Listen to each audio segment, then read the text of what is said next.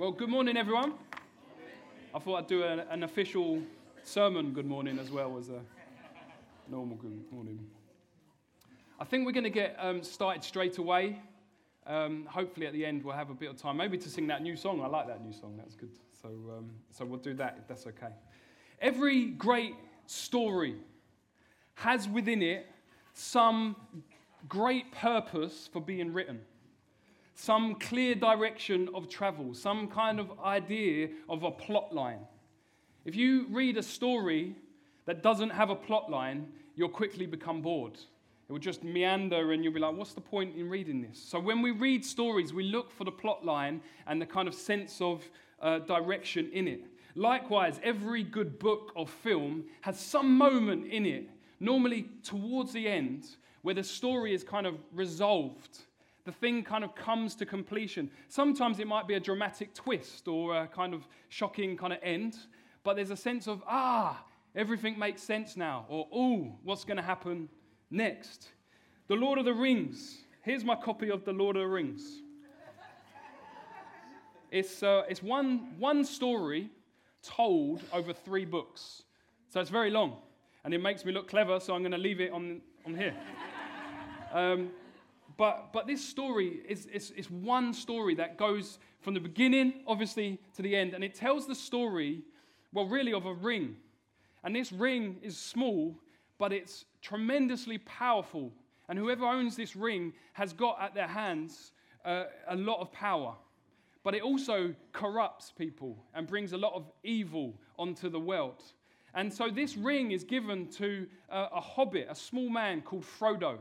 And Frodo is very, he comes from a very sleepy uh, village where he's having a lovely time of his life. But um, he's been told he needs to take it on a really long journey, a few hundred miles, to a place called Mount Doom. And in Mount Doom, he's got to take the ring, which he should never put on because it corrupts him. And he's got to take the ring and he's got to throw it into the fires on Mount Doom.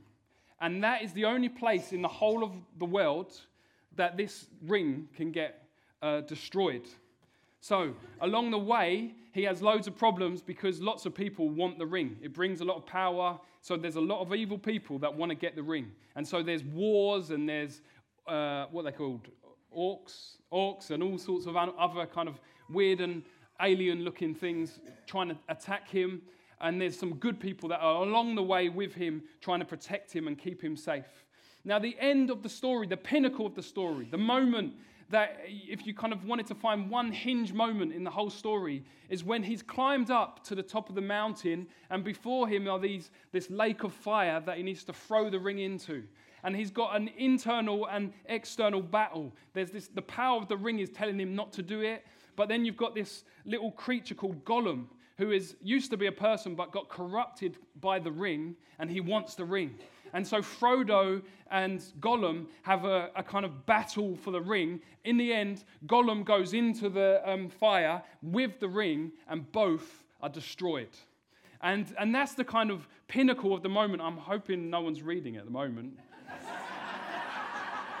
uh, sorry. Uh, but that's the big moment in the story. And then after that, it kind of just winds down.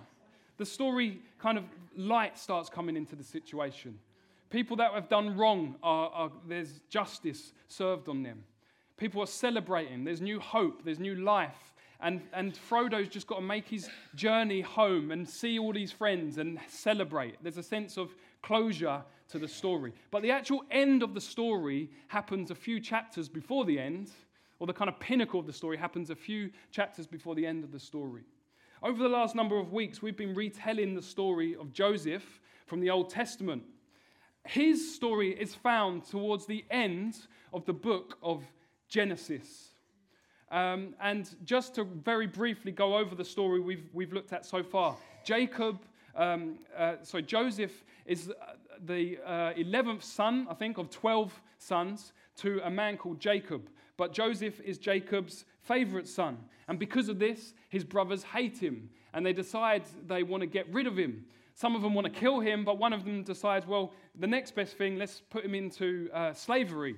So he ends up in slavery, sold by his own brothers into slavery for 20 pieces of silver. Then uh, he's taken uh, into slavery into Egypt. And in Egypt, he becomes the slave of a man called Potiphar. And he does well in his job. Now, Joseph is a handsome man. He's quite tall. He's got brown eyes, slightly graying hair. And, uh, and so Potiphar's wife Potiphar's wife takes a fancy to him. And, uh, but Joseph, being a righteous man, says, No, I'm not going to do that. I'm not going to sin against Potiphar, and I'm not going to sin against God. In the end, she gets uh, kind of uh, like upset about this kind of rebuffal, and so he does, uh, she says that he has tried to rape her, and he ends up in prison for a number of years. He's also at that time he's given a gift of being able to interpret um, dreams. And after a few years of being in prison, uh, Pharaoh has a disturbing dream and finds out that, that Joseph has got a, a kind of skill, an ability, a God given gift to interpret dreams. So uh, Joseph goes to Pharaoh, tells him what his dream was and what, what it all means. Um, and then after that, Pharaoh says, Well, you're good at, your, at what you're doing. I'm going to give you a good job. So he becomes the prime minister of Egypt. He becomes second only to Pharaoh. So he does a good job for himself. And then last week, in some ways, we had the pinnacle, from the perspective of Joseph, we have the pinnacle of the story. If we're looking at the story of Joseph just as a story about Joseph and his life, last week, or two weeks ago, when Sarah spoke, and Sarah's not here, so I'm not going to embarrass her or get her big headed, but it was a phenomenal sermon. And, and, and, but what she told us was this story of Joseph coming face to face with his brothers for the first time since they sold him into slavery. When Joseph's brothers did that, they were the ones in a position of power. Look at them, all of them huddling around Joseph. He's in a pit. What are we going to do with him? Well, we can sell him, or we can, or we can um, sell him and make some money out of him. That's the last time Joseph saw him. He was in a position of weakness, they're in a position of power. And now he comes face to face with them. They came because there was a famine in the land of Canaan, so they made their way to Egypt to get food. They don't recognize Joseph at first, but Joseph recognized them. He's the, he's the uh, second in command over Egypt. And in that moment, this is like his Frodo moment.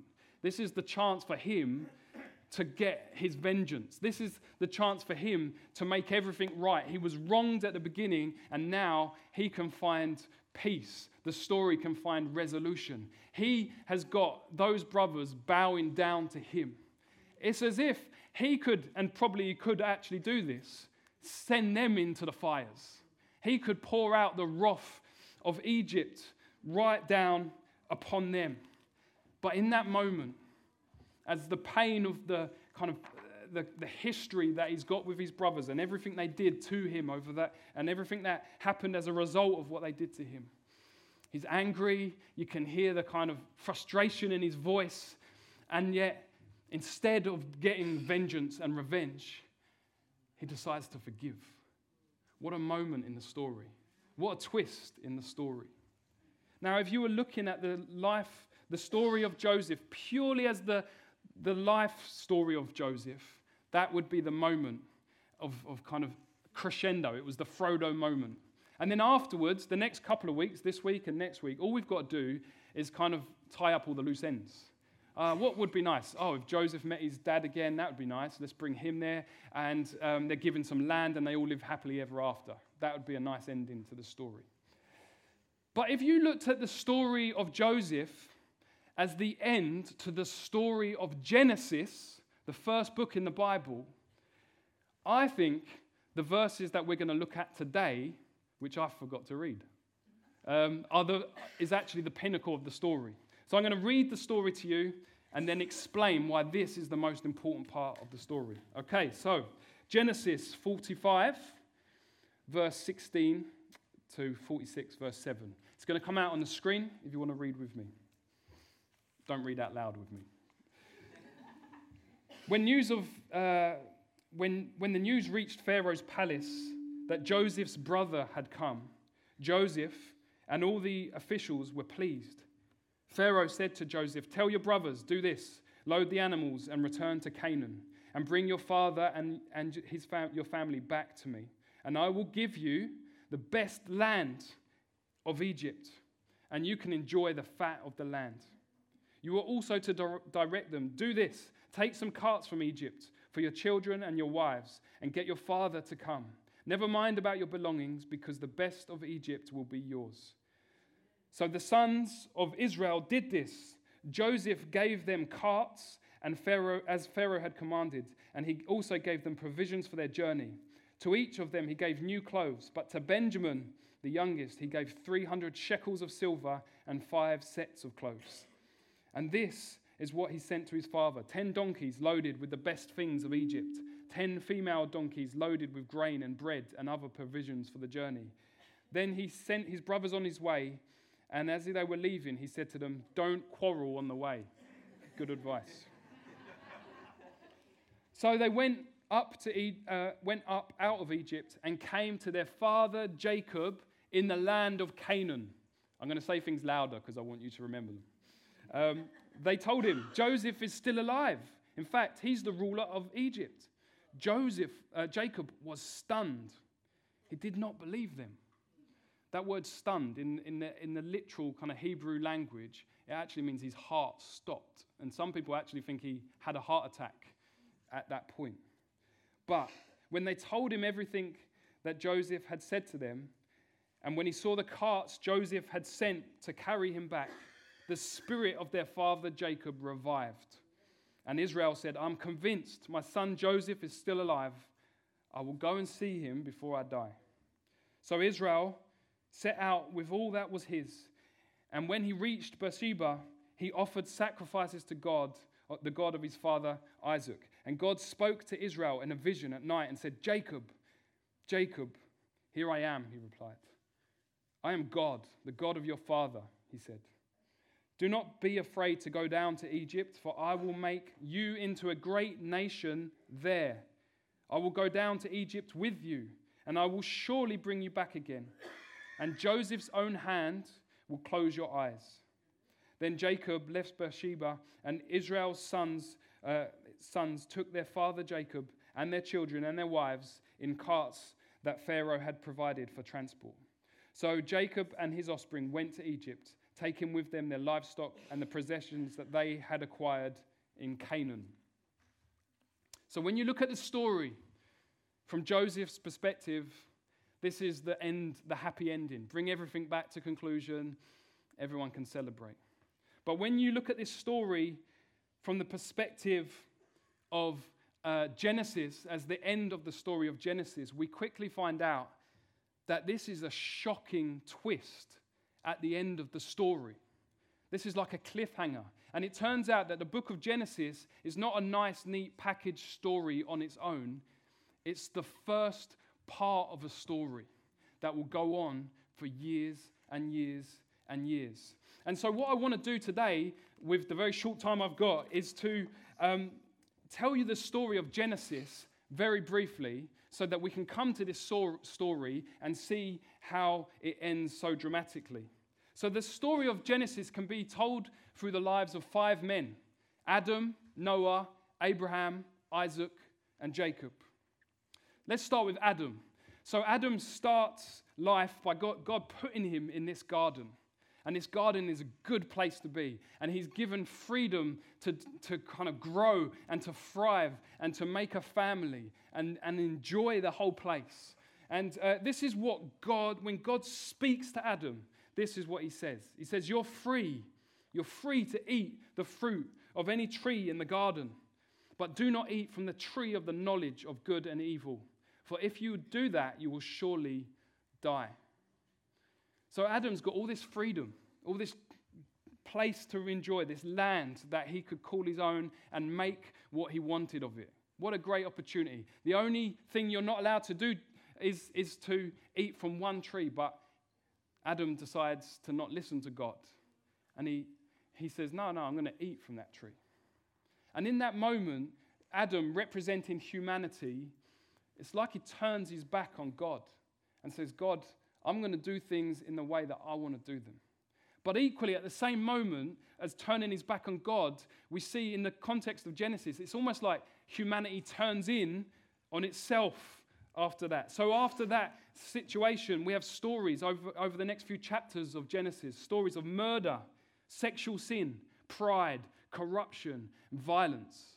And in chapter 6 of Genesis, God says these words I regret making humanity.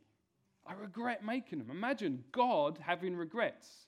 Go and talk about that in your Connect group. God having regrets.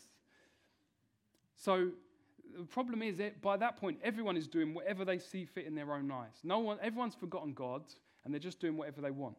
Everyone except one man. We're told about Noah. We're told that Noah was a righteous man, blameless among the people of his time, and he walked with faith. And God spoke to Noah.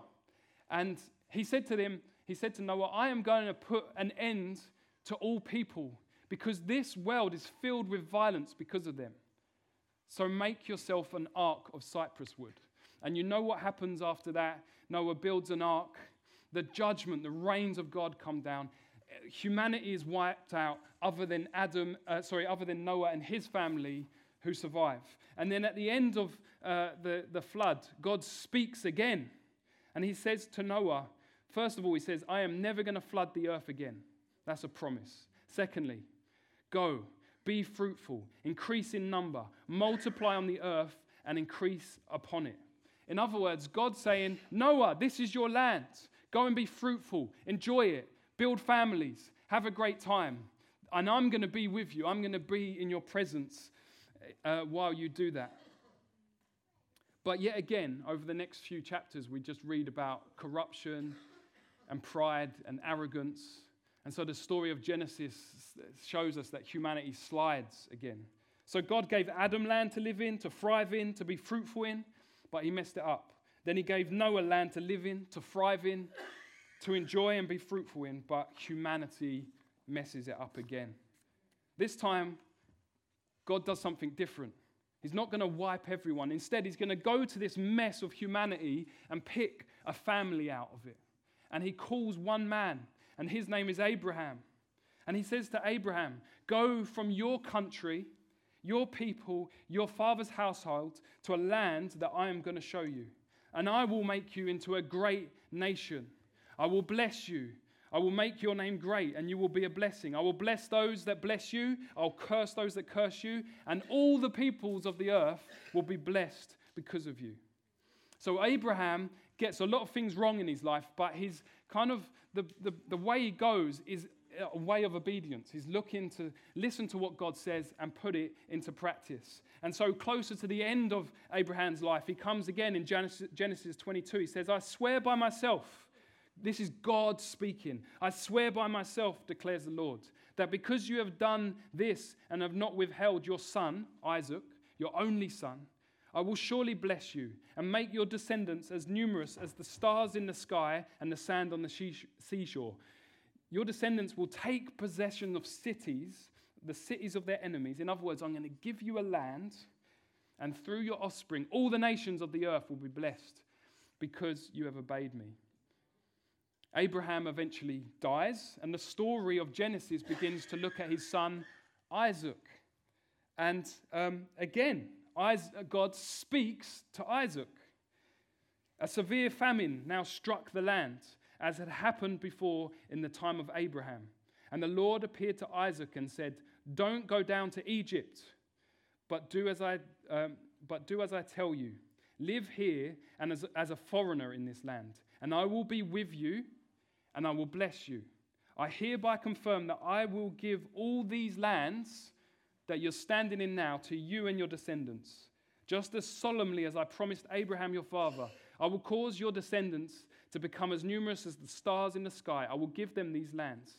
And through your descendants, all the nations of the earth will be blessed. I will do this because Abraham listened to me and obeyed my requirements, commands, decrees, and instructions. So you've got the same thing. I'm going to give you a land. You're going to be fruitful in it. You're going to grow in it. You're going to be blessed in it. And you're going to be a blessing to the nations in it. And I am going to be with you in it. So then Isaac has his son Jacob. He's got two sons, Esau and Jacob. Is Esau. And um, And, and Jacob, he's a bit of a trickster. He's a bit of a troublemaker, especially in his older life. If you were being nice to him, you'd call him a bit of a Del boy or, you know, someone who's just a bit of a cheeky chappy. But actually, he's got quite, there's quite something quite sinister about Jacob. Actually, the people that are closest to him, he's really happy just to kind of say, no, I'm, I'm going against what, you're, what, you, what you want me to do. So, for instance, he, um, he kind of manipulates his brother into giving him his birthright. And he tricks his father into giving, uh, Jacob tricks his father into giving him his brother's inheritance. As a result, Jacob's brother gets really angry and wants to kill him, and he wants to kill him. And so um, Jacob has to leave that land. He has to leave the land of Canaan. He has to leave the land that God had promised. And he spends years on the run because anyone, if anyone hears that Jacob's around, news is going to get back and, and his brother's going to be after him. So he ends up um, working for and, and um, a, a, guy called Laban. And uh, he, becomes the fa- he becomes his father in law. Uh, Jacob marries two of his daughters. And um, they start having families and all of that kind of stuff. Um, but then in the end, he, Jacob turns on Laban as well. He defrauds him. He starts taking sheep, all the best sheep he was keeping for himself, and then giving Laban all the rubbish sheep. So he's like being really cheeky. Um, so in the end, he has to run away from Laban. I think it is Laban, isn't it? I've, I've checked that right. Sorry. Um, and so he, he, he, kind of goes back. He thinks, I'm going to go back to my brother and see if I can make amends. He manages to make amends with him, and everything's good. And at that point, God speaks to Jacob. And God says to Jacob, this is what it says God appeared to Jacob. This is Genesis 28. God appeared to Jacob again in Bethel. God blessed him, saying, Your name is Jacob, but you will not be called Jacob any longer. From now on, you're going to be called Israel, a nice, strong name. So God named him Israel. Then God said, I am El Shaddai, God Almighty. Be fruitful and multiply, and you'll become a great nation, even many nations. Kings will come from your descendants, and I will give you this land that I once gave to Abraham and Isaac. Yes, I will give it to you and your descendants after you. Then the Lord went up from that place where he spoke to Jacob. Jacob named that place Bethel because God had spoken to him there. Bethel means house of God. So, as we look at the story of Genesis, we can see it as one long story the story of God calling out a people for himself, a people that will, will have a land, people that will be with him, a people that will be blessed and will be a blessing to the, to the nations. So, you would think that when Jacob comes finally back to Canaan and God tells him to settle there, that that would be the end of the story of Genesis. God's promise has been fulfilled. But it's not the end of the story. And it's not the end of the story because Jacob's family is a messed up family. They're a messed up family, and God knows it. They've thrown one of the sons away into um, slavery. All the other sons are living a dysfunctional life. They're, an- they're in anarchy. They're sleeping around. They're attacking neighbor- neighboring communities and killing all the men in those communities. They're bringing shame onto the family of Israel and onto God. See, they might have been living in the land that God had given them, but they were not the community that God had planned. They were not being the blessing to the nations as God had told them they must be. And they were not hungry for the, for, to love God. They weren't hungry to know the presence of God with them. You don't mean God, they don't talk about God at all until near the end. So there's no hunger for God within them. So that's the situation when Joseph's story takes place. So, so getting back to our story, Joseph is uh, Joseph has just met the brothers, but Jacob doesn't know that. Jacob's back in Canaan waiting for them. Might be weeks, might be months. He doesn't know. I wonder what he's thinking at that time. I wonder if he's thinking things like, God, why is my family so messed up? God, why are we living in the land that, that you promised to me, to my father, and to his father, and yet life doesn't feel good? Why doesn't it feel complete yet? And then suddenly the brothers or the sons return home. They return home. And they say, Good news, Dad, Joseph is alive after all. And we're told that when, when, when, when they told Jacob that, he's stunned. I'm not surprised he's stunned. What, if you were Jacob, I think you would be asking questions like this So, why did you tell me he got killed by wild animals? And you presented with me a, his coat with the blood, forensic evidence that he had been killed by animals. What happened there? And if they didn't tell him at that point, Joseph was going to tell him when they met him. So, so in that moment, he didn't just hear that his son is alive, but all the rest of the sons had plotted to kill him, but instead put him into slavery. And, and, and then had been lying to him all of his life, all the, the years that had passed. It's all just one big lie. Can you imagine what that does to an old man's heart? That's shocking. And so Jacob's asking all these questions what's going on?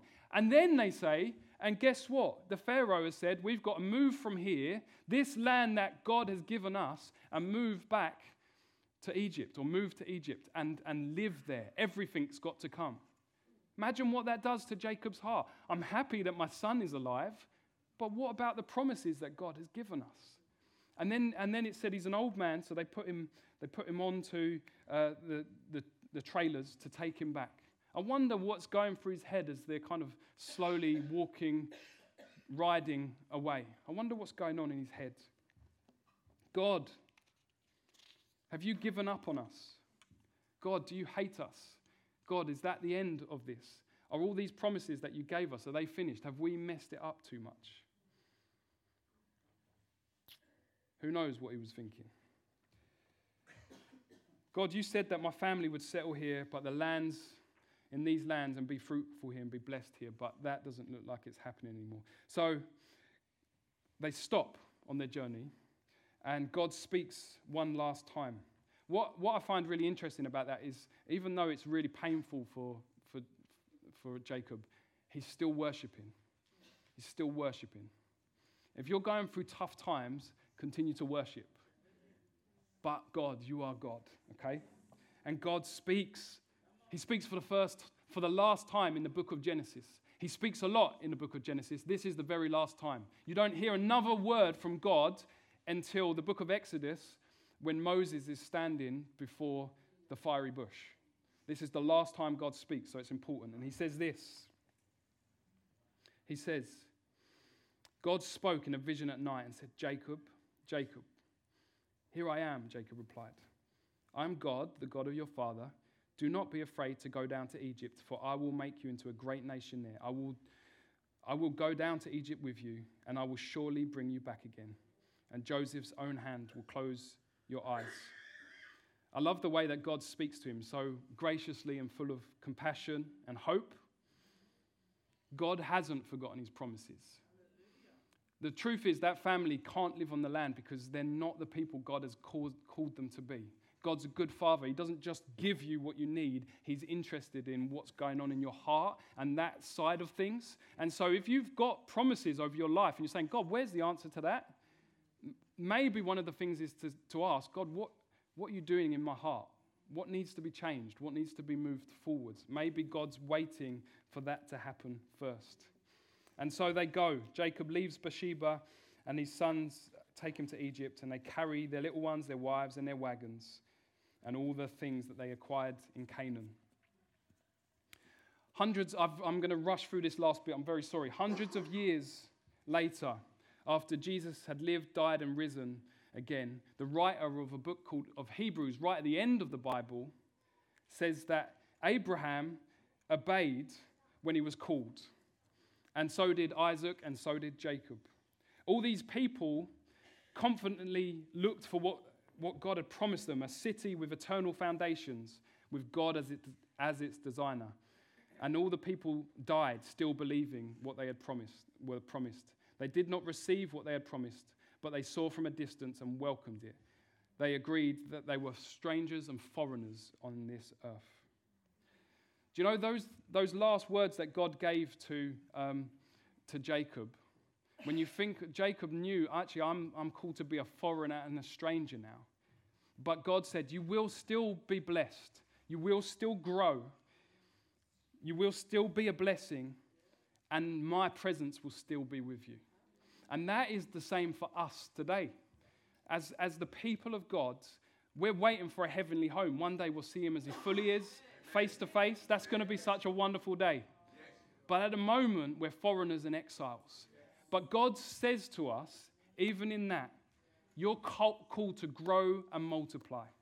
I've come to seek and, and save the lost. There are many people out there that God is calling us to preach the gospel to so that they are born again. They come into the family of God. What a privilege that is. We're called to be, a, to be blessed and be a blessing. What a great thing to talk about the youth worker and how actually we can bless this community as God blesses us. Tim Taylor is in Cambodia talking to the Cambodian government about adoption and how to set up an adoption system there. What an amazing thing. We are blessed to be a blessing. Sharo and Lex um, are out in Kurdistan, and last week they had 130 kids come to, to do karate lessons and English lessons because they're blessed to be a blessing. God is blessing the nations even through us, Little City Hope. Those of you here who have adopted kids, you're blessing the community, you're blessing the nations because of what you're doing. And it's tough and it's hard, but you're being a blessing, and God is seeing that. Every person who goes to work or volunteers or looks after family is actually showing the blessing of God to those around. That's the kind of people God calls us to be. And then finally, and very finally, God calls us to be the home of God here on earth. In John chapter 4, Jesus meets a lady at Jacob's well, a, a, a well that Jacob had opened up. And she says, Should we worship God here or in Jerusalem? And Jesus says to her, I tell you, a time is coming where you won't worship me here or there in some given land, but true worshippers will worship me in spirit and in truth. And actually, today we have the Spirit of God living within us. Amen. So wherever you go, you're taking the home of God with you. Isn't that a privilege? Amen. Isn't that a challenge? Amen. Isn't that exciting?